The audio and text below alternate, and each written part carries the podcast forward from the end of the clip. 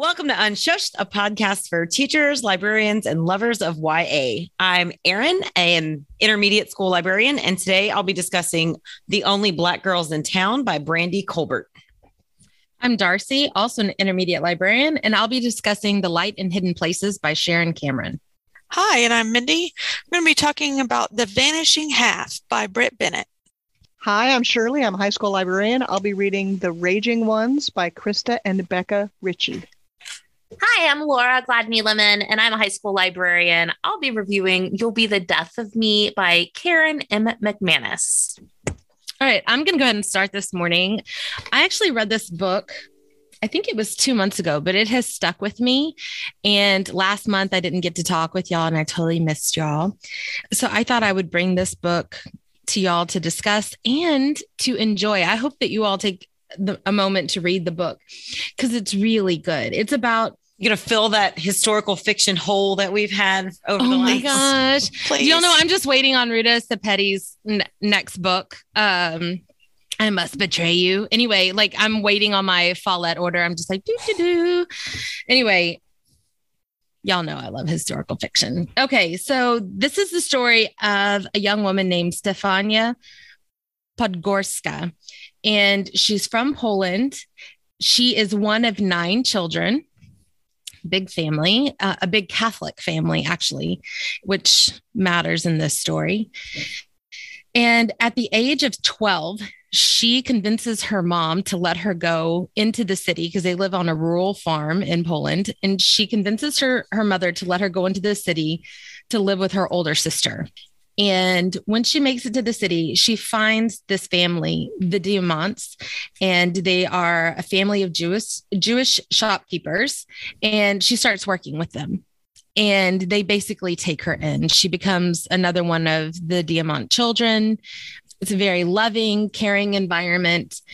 and this is all taking place in right around, uh, let me think, when she, I think she went there in like 39, 40. But in 1943, uh, the German army invades the city. And the Diamants try to navigate all of the changes, but eventually, of course, they're forced into a ghetto there in the city. And Stefania, who's known as Fusia, Fusia in the story, um, she has to make a way to try to keep the store going for just a little bit. And uh, before, of course, it's also shut down. She goes back to her farm after a couple of weeks of trying to make it there in the city with the diamants in in the ghetto and when she goes back to her farm she finds her 6-year-old sister who she doesn't really know she when she left the sister i think helena i believe is her name she was just a baby, basically. So she finds Helena abandoned in the family home. She As a six year old? Yes. Oh. She had been given to a neighbor to care for, but that family uh, at some point stopped caring. So Helena is there in the home and of course, Fusia takes her back and realizes that there's nothing there at the family farm for her, right? She she can't escape what's going on. This Nazi invasion has basically obliterated both of her families. So she takes Helena back to the city with her and decides she's going to try to do the best she can from the city to help support the family by sneaking things into the ghetto, right? To to help take care of them. When I tell you this story is like terror inducing moment after terror inducing moment. It's it's absolutely incredible. The most important thing that you need to know is that Fusia takes on the responsibility of hiding and caring for it begins with I think two Jews and then that number skyrockets. It is unbelievable the number of people that she takes care of. And if I didn't know that it was a real based on a real story, I'd be like, there's no way she could do all of that on her own. Like the strength and the resilience of this young woman is absolutely astounding. It's based on a real story. Uh, Stefania Podgorska, I need to work on my Polish. Um, but um, Stefania, she survives. And we know, I mean, obviously, we know she survives. We have this, uh, all of these stories, these interviews that she's done. And the amazing thing is that Sharon, she kind of internet stalks them, finds, and I don't want to tell you too much about what happens in the end, uh, but she finds Stefania and she's able to meet with her. And I'm going to read this little portion from the author's note at the end because when I got to this, it made me rethink about everything that I had just read in the book. And it says the difference between the light and hidden places and Stefania's memoir is that I couldn't tell it all, not without writing a 1,000 page book. And since real life is not a novel, time and order of events got some tweaking to suit a narrative structure. Peripheral, peripheral characters were sometimes combined into one. Gaps were filled, particularly where Steph, where Steffi's emotions were concerned. But with the exceptions of Stefania getting her papers, we know she fudged the truth. Getting her job, we know she slipped someone a bribe. And a punch to the nose of the one eyebrowed man, which I'm convinced she would have done if given the chance. Every incident in this novel is how Stefania and Joe described it. It is a reimagining of what was.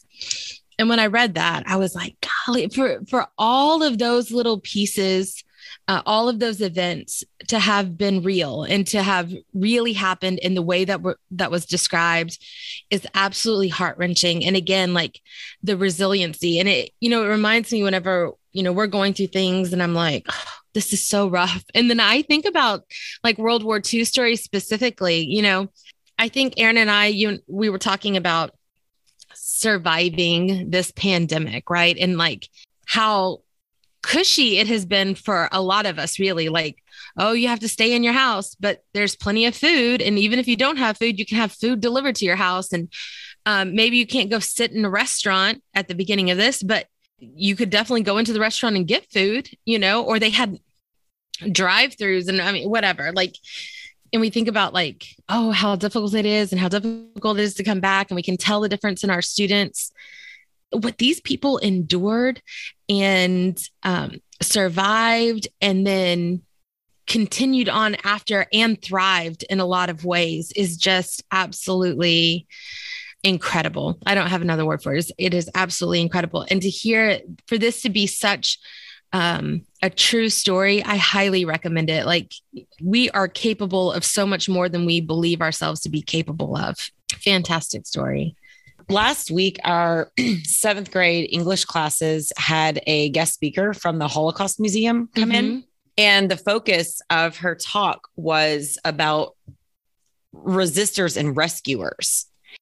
It was really fascinating. I really liked that she um, touched on that angle of it and focused on that. And, you know, some of the things that she brought up were that so many people say, Oh, I would have helped and I would have done this because we know the outcome. Right. Yeah. And she said that always the the biggest part of determining if someone is going to be a helper in hard times is if they are helping people in easier times. Right. And I think that's maybe true if you look at anything historical, including what we are living through right now. Yeah, I mean, mm-hmm. obviously, very all different situations, but I love a good historical fiction novel, especially whenever it can lead to looking up other information about, mm-hmm. you know, the actual person or the actual events and figuring out because I'm a, I loved Irena's children, you know, right. Was, yes. She was a Polish nurse who mm-hmm. it's estimated that she rescued what, like 2,500. I don't know. She had to throw her list away at some point, you know, yeah, it's incredible you know and i love that it is told from the perspective of a person who decided to help. And at one point she says the life of one for the life of 13 would have been worth it you know she would have done it again and again. And and i mean the stress the incredible amount of stress that she and her little sister endured is i, I mean helena was 6 when she went into the city and this little girl played a huge part too because everybody had to work together. I mean, think about the the amount of supplies you would have to have to you're already starving and then you have to feed all of these other people without anyone understanding or, or seeing that you're bringing food into your house and everybody is watching. Mm-hmm. There is there are no safe people. And the people that you think are safe, all they have to do, their family has to be threatened, and that's it. It doesn't matter what relationship you've had with them, that safety is gone. Like they are they are going to give you up to save themselves and or their family. You know, like you you have no idea who you can well, even somebody you can really trust at some point if they're threatened, Yeah. they're going to do what's best for them and their family too. I Absolutely. just I can't even imagine trying to provide for the number of people that she did and th- the brilliant ways that she did it. And then y'all at some point the SS like nurses moved into her home. They Oh, were wow. in the home. Like you know what I mean? Like I don't want to give away too much, but like they were living in the house. The next door neighbor is an SS officer. Like everywhere she turned, she was she and that whole family and every other person were at constant risk of being executed. And there's no trial. There's no like, well, let's let's talk about why you felt you needed to do what you did. You know what I mean? Like it's done. You're dead. I have a couple of books um, that are from defectors of North Korea. Mhm. And, you know, the stories that you're telling or, you know, what you're talking about right now is happening today in North Korea. Right. So if you cross the government, it's not just you that's going to go and get sent to jail. It's going to be your whole family. Mhm. Um, and people will be arrested indefinitely forever. And it's that whole idea of being able to turn person against person, friend against friend. And, you know, we like to think, oh, that happened a long time ago, but it's Right. happening now. Right. Um, and so I always love it when people check out a book that, you know, a nonfiction book about what's going on in North Korea. And I think it's really important that we study this because it happens and Mhm. it can happen. Thanks for bringing this book to my attention. You know, I definitely want to go and read it and think about it. I looked back at the reviews and for the age, right? And it says grades eight to 10. And I and I'm thinking, I don't remember reading anything in there that I was like, oh no, you know what I mean? Like it's not language or anything like that. It must just be the atrocities that she sees firsthand that are of concern. Now, let's see. Kirkus says 13 to 18. Booklist, again, they said eight to 10 uh, Publishers Weekly said ages 12 and up. And then Library Journal says nine and up. And again, I think that just has to be for the like the eyewitness of atrocities and the fear that she had and the things that were at stake constantly, that were endangered constantly, because she was also a young woman on her own, eh, you know, in a location where there weren't people around to protect her. I just looked it up Anyway. on my local public library and it is not available in ebook format. So I, I can send you my copy. I, I might need to borrow that at some point. I definitely recommend it. And again, like uh, you know, you're t- you're talking about North Korea, and I just read where um, you know we don't hear anything about North Korea. They do a, a fantastic job of keeping everything very secret and not letting the outside world know what's going on. But uh, apparently, they just shared a little bit of information about food scarcity in the country. Like it was horrible a decade ago. I mean, they, people Right. die of famine there. Right. Mhm. Is it still? uh, Is it still? Well, I mean, for the government to admit that they have food scarcity at this point, that's It's huge. bad. Yeah. Like it what's must be really bad, is what right. I'm saying. So yeah, exactly. So I mean, like it must be unmanageable. Is unten- tim- untenable? What's that? Is that the right word there? Anyway, um, I love whenever I can't think of a good vocabulary word. I think it's untenable. Anyway, um, but it's definitely unmanageable. And there must be some serious stuff going down if um, that leader is willing to admit that they might need help. That's incredible. Mindy, did you also read a historical fiction? I did. It's called The Vanishing Half by Brit Bennett. And it takes place in uh like 1950s. Um, it's kind of when it starts. And it's about two twins mostly. Um, one is Stella and one is Desiree. Um, they're both African American, they're both black, um, but they're very light skinned. Um, and Stella is so light skinned that she can actually pass. So she can actually pass as white. And so they live in a town called Mallard, Louisiana. And that town was founded by people um, who were all light skinned at the time. And the intention was to have a town for themselves and all be light skinned together. Like that was their own intention because they felt like they didn't fit in with mm-hmm. either race. So mm-hmm. they were of themselves. And so they grew up in that town, but they did not really love living there. So eventually they had dreamt of escape. Eventually they did.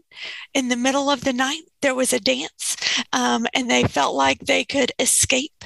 So they made a run for it, um, and they ran away when no one was looking and they ran to New Orleans, just the two twins. And they like slept on the floor of a family friend. And then they worked all day and they um, were not having the good life or anything. But back at home, they were just cleaning houses anyway. So it wasn't that great at home, wasn't that great here in New Orleans. So at least they felt like they were on their own, right? One day, Desiree is the more kind of outgoing, fidgety type, is the way they put it. She wakes up to find a note, um, and Stella is gone. She has left her. She abandoned her twin? She abandoned her twin. She has left her, and Desiree has no idea what has happened. The book skips around a lot to the point that I was like, what? Who are we talking about now? I'm so confused. It jumps around people, it jumps around times, it jumps around places. I if to me it might have been better if there was like a timeline and I was like, oh, it is now 1968. I understand. And now it is mm-hmm. 1978. Oh, look at there. But that is not how it goes. It jumps around. Both twins end up having daughters. Desiree ends up in DC and she has a daughter who is as dark as dark can be they end up having to run from DC, an abusive husband. And so they end up back in Mallard, in the city where mm. everyone puts the lightness of their skin very high on um, their list of importance. And her name is Jude, and she is dark as night they do not admire this in her um, the way other people in the world would. And so she has to grow up there in this town where no one really appreciates her beauty. Her mom just could not think of anywhere else to go except to go back home to her mom's house. Mm-hmm. And so um, she goes home and she works in the local cafe. She lives in her mom's house, and it's just the three of those women um, little Jude, her mom, Desiree, and their mom. I don't remember her name. I think they just call her Mama. Anyway, but in the meantime, Stella is passing as white mm-hmm. and has been with her boss. She ran away in New Orleans with her boss. And so her fear is that she is going to ever be found out. So when she is pregnant, she is so scared mm. that that baby is going to show mm-hmm. that she is not truly white as white. But her daughter's name is Kennedy, and she is white as white. And they grow up in a fancy neighborhood and that little girl gets everything she could ever want. It's about how all of these women grow up and intertwine and find out about each other and how do they learn about who they are and what they could become. Desiree does end up with a man who is interested in her and he what is he going to do? How to how is he going to you know react to being in this town when uh, desiree is living with her mother and um, stays living with her mother and has a boyfriend? Like what's a boyfriend going to do stay with the mother like what's that going to be? Um What happens? so uh, yeah what are you going to do? So um all of that interacts together. So it's definitely like character driven. Um like i said it's a little confusing in time zones and they all do meet up in different places and times and um there is uh jude does go to uh school and meets someone and they are uh, transgendered and are saving money for top surgery. So there is that line also in the book um, where they are both saving up money so that Reese can have the surgery that they want. So I just looked it up and apparently it was named a best book of 2020 by like New York Times, Washington Post, NPR, People, Time, Vanity Fair, and Dang. I know. And Barack Obama said it was one of his favorite books of the year. And it's a New York Times bestseller. And it's a 2021 Women's Prize finalist. Like Wow. that book has a lot of accolades. um, it is registered as like adult. So I would not put this in intermediate for sure. Sure. Um, but I, I didn't find anything in it that made me question if it should be in my school, and it's already in my school. I knew it was going to happen in Louisiana after you had the name Stella and Desiree. Right? I was like, Right. streetcar named Desire. They went, like, yeah, Yeah. Well, And they immediately I was like, where is Mallard? Is it in the Yes, northern half or yeah. the southern half? Because that makes a difference. hmm they were near the water. Mhm. Went to New Orleans, Which in Louisiana is everywhere. Everywhere. so I did enjoy it. It was a little confusing with the different times and Timelines. people, but Mhm, mhm. it was good. It was a good It read. sounds really good. yeah. I do think you would like it. You think I would like it? I do. Well, today I have The Raging Ones, which is written by Krista and Becca Ritchie. And it's a science fiction story. And this story is set on a planet, which is a, a frozen planet. It's snow and ice all the time. They don't have seasons at all, it's just cold. And what's unique about this planet is that everyone knows their death date. Ugh. So, so when they're born, they have some kind of technology where they prick the student the baby's heel and it gives them the day that person will die so from the time you're very little you always know what your death date is and all, all by itself that's enough to make me think for days you Yeah, know? Mean, absolutely. what i want to know what i not want to know what happens if you know what you what know, if it's you- wrong? well, yes. What it? Right. So, um, so that you know that intrigued me right away, and so we're first introduced to this world, and there's because everybody knows their death dates, there's sort of a caste system um, that I don't know if it naturally happened or if it was put in place, but there are you know there's the ones they call babes, and those are the people who die before they're 11 years old.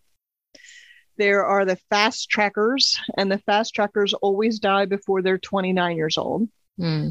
And then there are the influentials who are the ones who have longer lives. Past And so, uh, 29.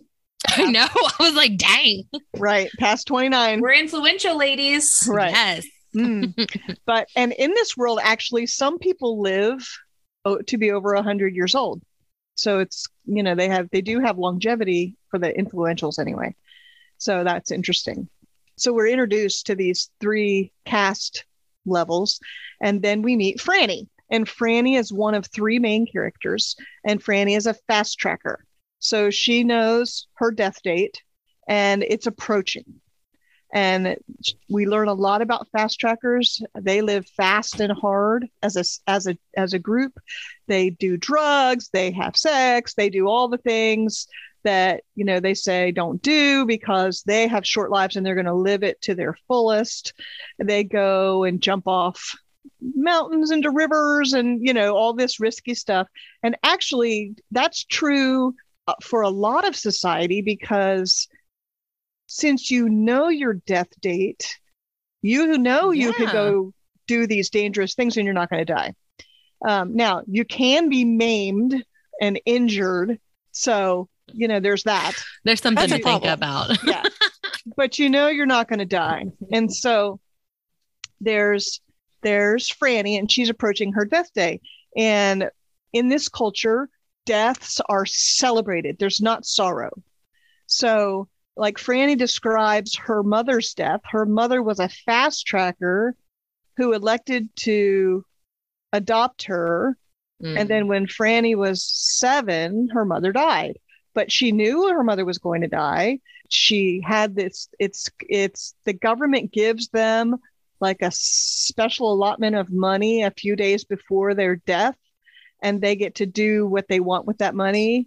And so everybody has this plan about for their death. I'm going to go do this, and it's going to be so wonderful. And everybody's happy, and they, you know, they're like, "Oh, have fun," you know. Well, it was nice knowing you, whatever. But nobody's nobody's sad. Okay, so the standard is my mother died, and I'm sick when I was six, but it was beautiful. Mm. Okay. So there's no remorse whatsoever. It's everybody knows when they're going to die and you're going to live your best life until that moment. So Franny's death date is approaching. And she's like, I'm going to get this money that they give me and I'm going to go to this fancy schmancy hotel that because she's, you know, in the lower caste. She has no money. She has no parents, you know, she has nobody helping her. Uh, and so she says, I'm going to go to this fancy schmancy hotel. I'm going to spend my last night in a bubble bath with fancy pillows and all that stuff. But they didn't, they don't give her the money. Dang. Right. And I won't get into why not, but that's the short story. They don't give her the money. They won't give her the money. And so she ends up in an alley, high, Mm. in the cold, convinced that she's just going to go to sleep in the alley and die her death and Poor alone. Franny. Alone. Yeah, alone. And then these other fast trackers come up and they start stealing her clothes Oh. and she's resisting them. She's high, remember, you know, so she's trying to resist, but she's not doing a very good job. And they're stealing her clothes, and she's got all this stress. Okay. So then they cut away from her in the middle of all that to introduce you to two other characters, Court and Michael. Um, Court is an influential. However, he did something that got him sent to their their uh, version of jail for five months. And when you're a jail, when you're someone who's been in jail, your last name reflects that. Your your last name is Ice Castle, no matter what your you were before. So court never tells people his last name. And he's he escaped from prison. That's all we know. We don't know anything about him for the longest time in the book. We only know it's mysterious uh, that he he was sent to jail and we don't know why and he was a child when it happened and all this he's also uh, he's an influential Seems like it'd be really easy to get caught escaping jail if your last name reflects the fact that you've been there. well it not until you leave and then you Oh, just oh, okay. tell and then you don't tell people Oh yeah, okay. you know didn't mean? get processed out. No, Right. Yeah, yeah. Right. so and then there's michael who and and court is super smart. And um michael is an outlander who has been living in the wild. He found court after he escaped from prison and saved his life. And so they're buddies. They're good friends. They have a great relationship. They live together in the same apartment little tiny apartment thing and we learn that they have a mental link. And it's not that they can talk to each other but they feel each other's emotions Mm. and understand each other completely because they know all the emotions at all the times which can be good and bad right? So we learn that they have a link. And then all of a sudden their brains explode because they have this other they can feel someone else Oh. and that someone else is in great duress And so they're running through the city trying to find the person they can feel. And of course, it turns out to be Franny. Right. And they save Franny and they take her into the hotel with the fancy schmancy one through a back door. And they get her into a hotel room and they warm her up and and all that stuff. Well, as it turns out, all three in the morning, she's still alive. Hmm. And all three That's why them- she didn't get her money. Go ahead. Sorry. and all three of them have mysteriously lived past their death days. And they realize, of course, that if anybody figures out they live past their death days, you know, they're going to kill them because Mhm. it's like you're not allowed to do that. That's a thing, you know. so the novel is really spent with the three the three of them trying to live in hiding and trying to figure out how to save themselves so that they can go on living their life and also especially Franny is losing her mind with panic attacks because now she doesn't know what day she's going to die and the, boys don't either but they've had much longer to deal with this you know than she has. And she's losing you know she's hyperventilating and panic attacks and all the rest because for the first time in her life she doesn't know when she's going to die. And then she sees danger in everything that she does. So Ah. there's so there's this whole sort of side story going on while she's trying to deal with the fact that she doesn't know when she's going to die anymore and she lived past her dead date. But anyway the story's really good and i really i was reading it going i love this book i love this book i love this book and then i got to the end and i Uh-oh. was like what what? I don't understand. I don't understand. And I started going to the internet and reading people's reviews and trying to uh-huh. figure out what the heck, you know, was that about the very ending?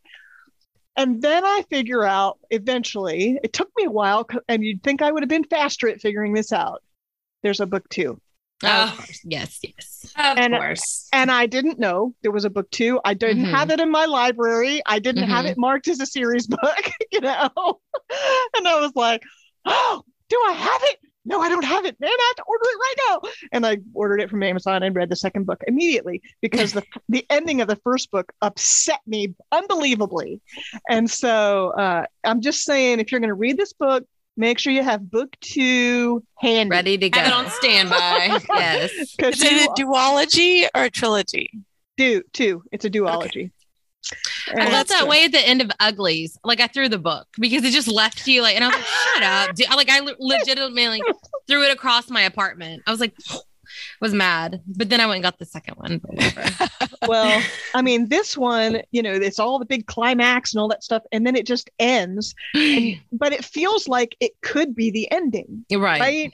And you just aren't sure whether you just missed something or you. You yeah. Then you're like reading, So, that, like, rereading the last I did. I went back, yeah, and um, so it took me a, a bit to figure out. Oh, I'm just a dummy. It has two books, but um, I It- do like that you had to get online to like justify your feelings. like someone had to agree with me. yeah, it's Or like, also, did somebody figure it out and I didn't? Like, what happened? yeah that's what i thought maybe it was beyond me you know or something i wasn't smart enough um, here's an interesting side note um, you know it ha- there's a girl and two boys right so immediately you think it's going to be a trope and they're gonna it's going to be the love triangle and blah blah blah Mhm. blah no it's not it's absolutely not and it's refreshing Oh, You that's know? nice. That is Yeah. nice. That is Yeah. nice. and um and then they you know there's lots of talk about this relationship between the three of them and the Mhm. emotions that they share and how they can read each other and when they shouldn't.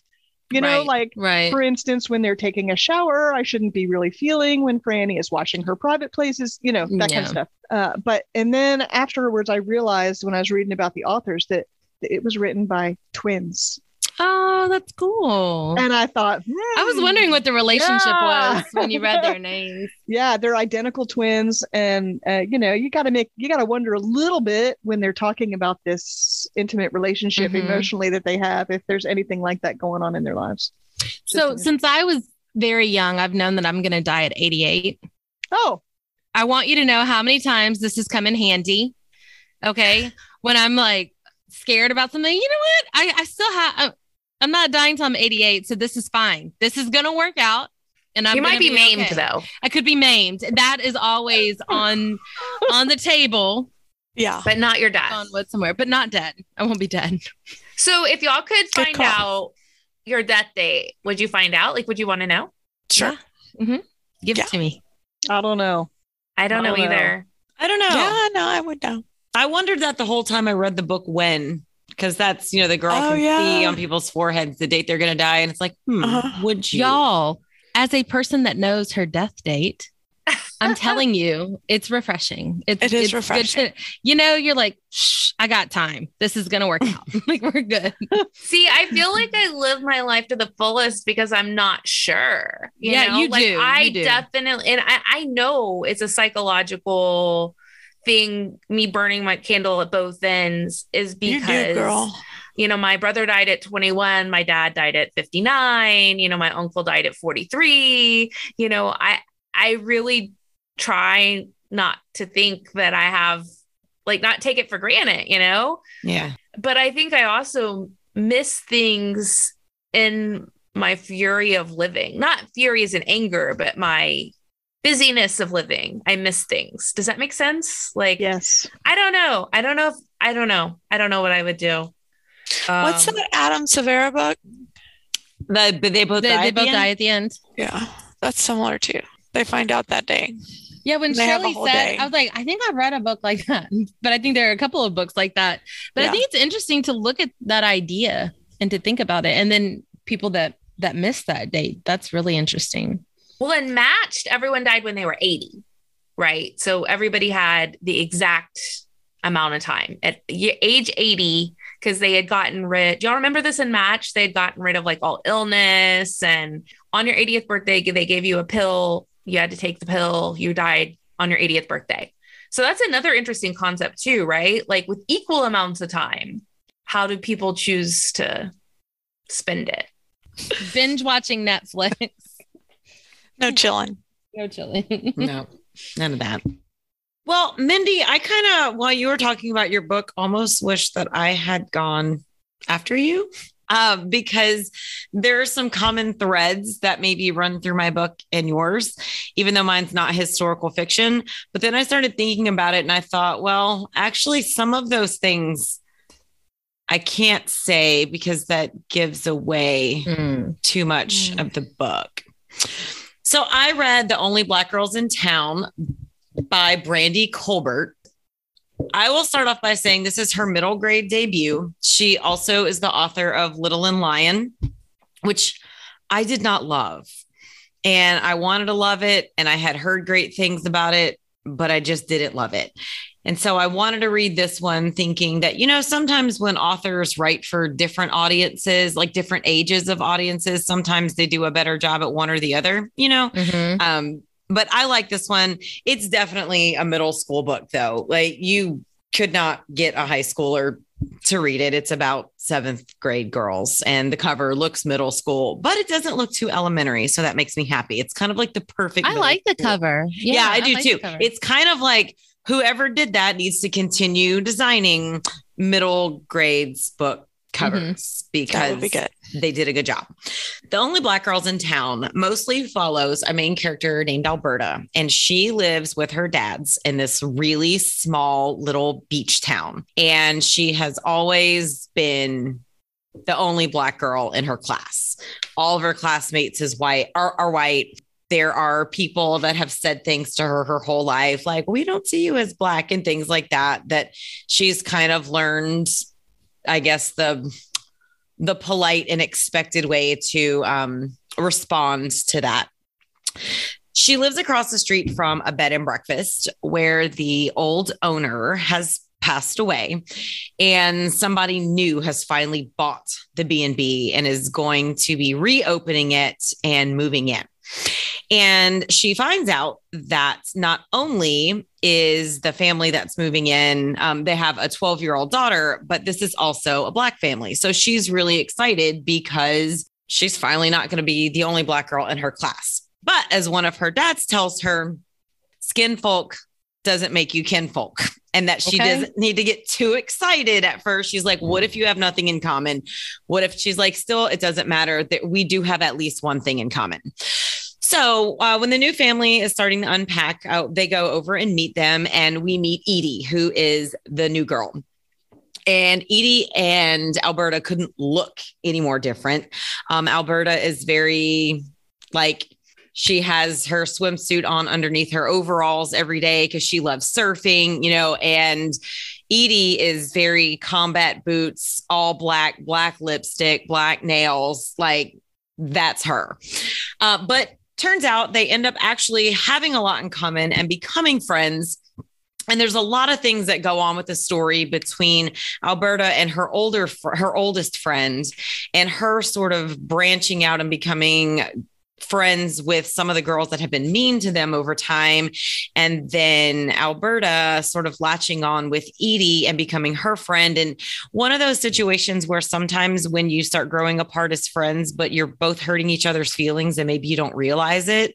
Yeah. Um, there's also a little bit of a mystery to it because the girls or Edie discovers these journals that are in the attic of the B and B, and they start reading them, thinking that there's something more to it than that that there's this person's story that they really need to give out. And so they make it their mission to read these journals that were written by a person that they're they don't know if this is a person that's lived in their ocean town or how these got to the b&b but they want to figure out who this person is. Is she still alive? What's her story? And that's a little bit of related to mindy's book but i don't want to say too much about it. I really did like it though. It was a page turner. It touched on so many things you know, it, it, touched on friendship, especially things that you go through in middle grades. It did touch on racism and colorism and people saying things that they don't realize are inappropriate. Yes. Yeah. And yeah, I, I think she did a really great job with this story. And it's definitely a book that I can very easily put in the hands of a lot of my different kids who are going to you know it's going to be a they're going to have a different takeaway regard of depending on who they are their own life experiences and what kind of reader they are so i liked it i thought it was good very middle grades book though well I can't keep it on my shelf. It's very popular. I think the title uh, catches people's eye, and I think the cover catches people's eye as well. So I walked into a class the other day to talk with the teacher, and I saw um, one of my students had it on her desktop, and I was like, "Do you like book?" She's like, "I love it," which is great. And every kid that I've had that's read it has come back, and I always try to ask kids when they're dropping a book off, "Hey, did you like it? Was that you know your style, whatever?" And every kid that I've caught with that book has enjoyed it it's come in and out pretty frequently and i think that's one of those things that i think about like there's another book that i have that i haven't gotten to read yet and it comes in and out frequently so that's when my brain is always like do people like this and they're just finishing it like they're like oh i can't put this down and i need to keep Mhm. reading it or are they checking it out they hate it and then they return it like when things come in and out every couple of days it makes me sit back and wonder like hmm what's happening finish it? yeah kids are so funny because they'll bring it back. I'm like, did you like it? And they're like, yeah, it's good. And I was like, did you finish it? And they're like, no. I'm like, what? what? How does that work? like, well, I read the first 150 pages. It's good. Do you want to renew it? Eh, don't need that resolution at the end. Just Yeah. I'm better off not that knowing. needs to wrap it up. It's fine. I'll wait till next season.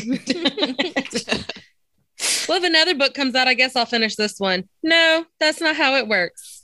You're supposed to be at the end looking at the ending. Did I miss something? No. Yeah, it's, if you really liked it, deep dive like Shirley getting online Yeah. and finding out other things about her book.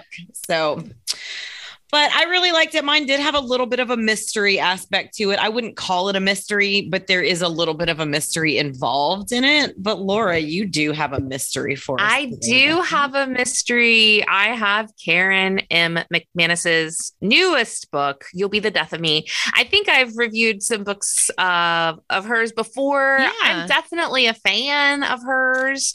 Um, so this book gets a 3.83 star review on Goodreads 3.83 on a 4.0 scale or on a five. on a five? So the scale that I tell my students to go by is if they're interested in a book and it's at least a 3.75, they should like consider it.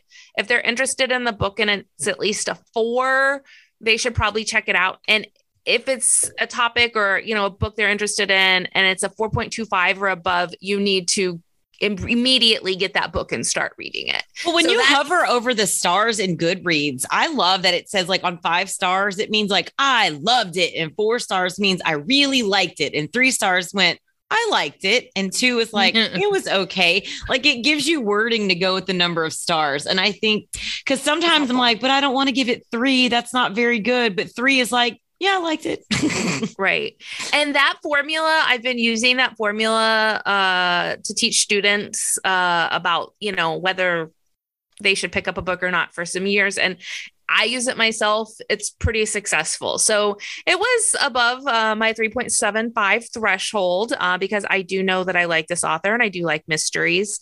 Um, so basically the story here is there's a girl named ivy who turns out to be kind of a miserable person but she has just lost the student council election to Boney Mahoney, the class clown, and she's devastated. And I feel that in a real and true way because I also lost a like um, my class president election one year and it hurt. I mean, you're not supposed to let it hurt, but it hurt.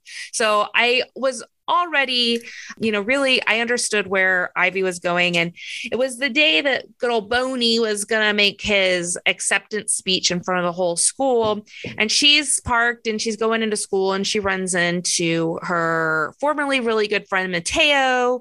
And he's, you know, just having a rough time with things because he's working two jobs and he's got to help try to support his family because his family's bowling alley went out of business like a year or so previously due to a lawsuit you know, Ivy's like, I don't really want to go to school. And Mateo's like, I could use a break. And so they decide that they're going to ditch. As they're ditching um, or about to leave the parking lot, they run into Cal, who used to be the third person in their little friend trio before they started high school. And they're like, hey, we're going to go ditch today. Do you want to ditch? Now, these aren't the kind of kids usually ditch. This is like, um, you know, probably maybe the first time they've ditched and they concoct a plan to call and get excused so the school doesn't call their parents and they're off on their Ferris Bueller's day off situation.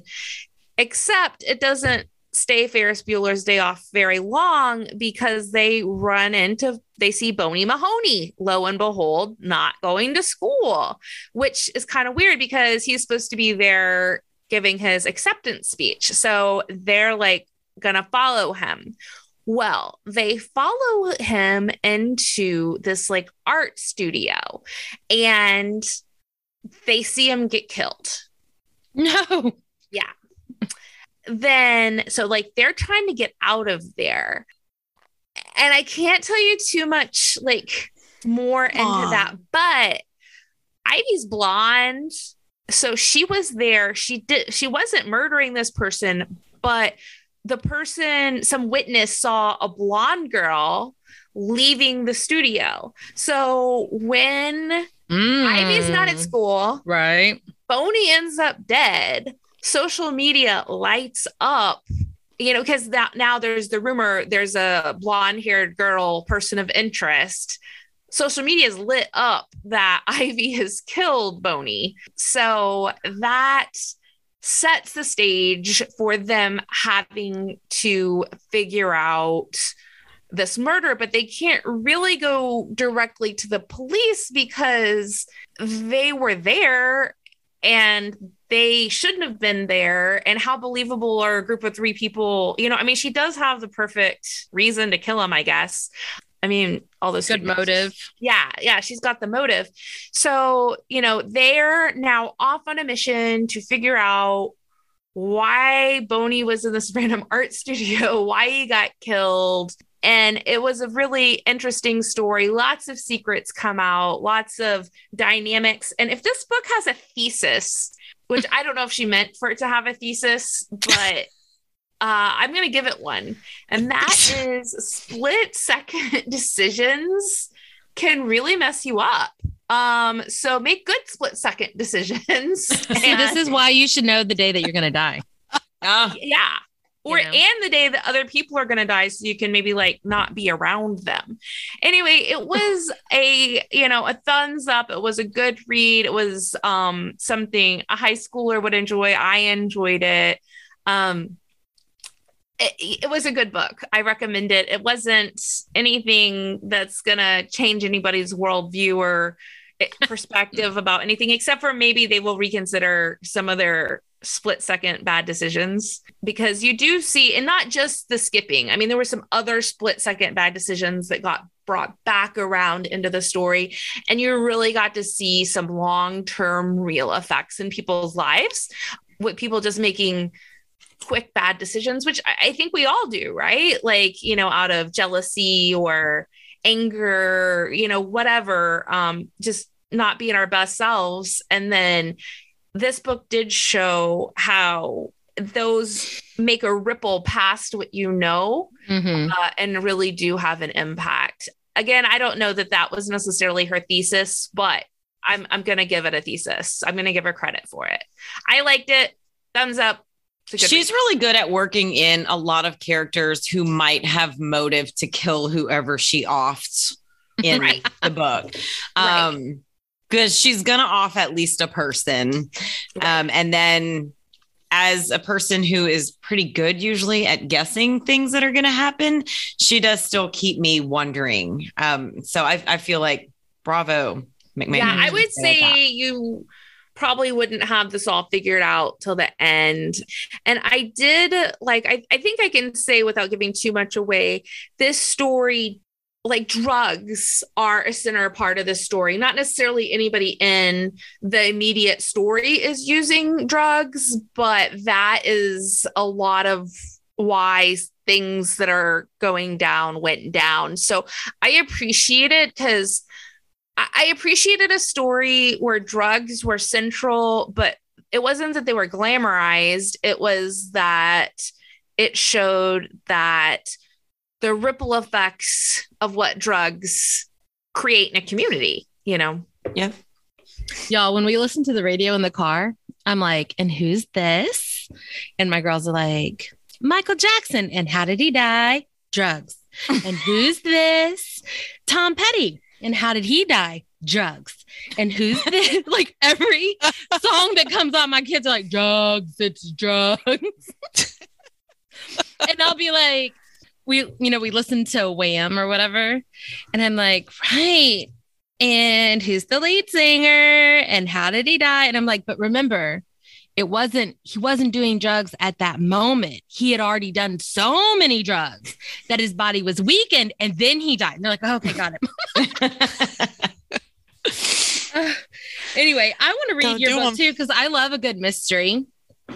And it sounds pretty compelling. It was good. It, it's a 3.83 star, maybe a little bit better. I maybe- also think that when people have jacked up names and then they die, I'm like, yeah, that's because your name was Boney. You know what I mean? yeah. he had it coming. right. Just kidding. To all the Obviously. bonies in the world. I mean, that's why I think it's you need to really take your time when you're going to name your child. Like, Seriously. are you putting them at It risk? was a nickname, though. I know, I got know. I mean, obviously, Boney Mahoney. like- right. They explained how he got the nickname in the book, but it just wasn't super com- like exciting that I couldn't remember all the details, but it was explained. Well, you never know with nicknames. It could be rough, That's true. like bony. All right. Well, sounds like we got some more good books. What was the name of yours, Mindy? The Vanishing Half by The Brit Vanishing- Bennett. Okay. Because I do, obviously, I mean, it is a historical fiction, so I'm going to have to give that it one a try. It is currently available through the public library on ebook too. I'm also reading right now. Allison. I'm reading a book that I borrowed from uh, GL, Man's Search for Meaning, because I was listening to a an interview with Ruta Sepetys and some other historical fiction writers, and all of them had read it, and they were all talking about it.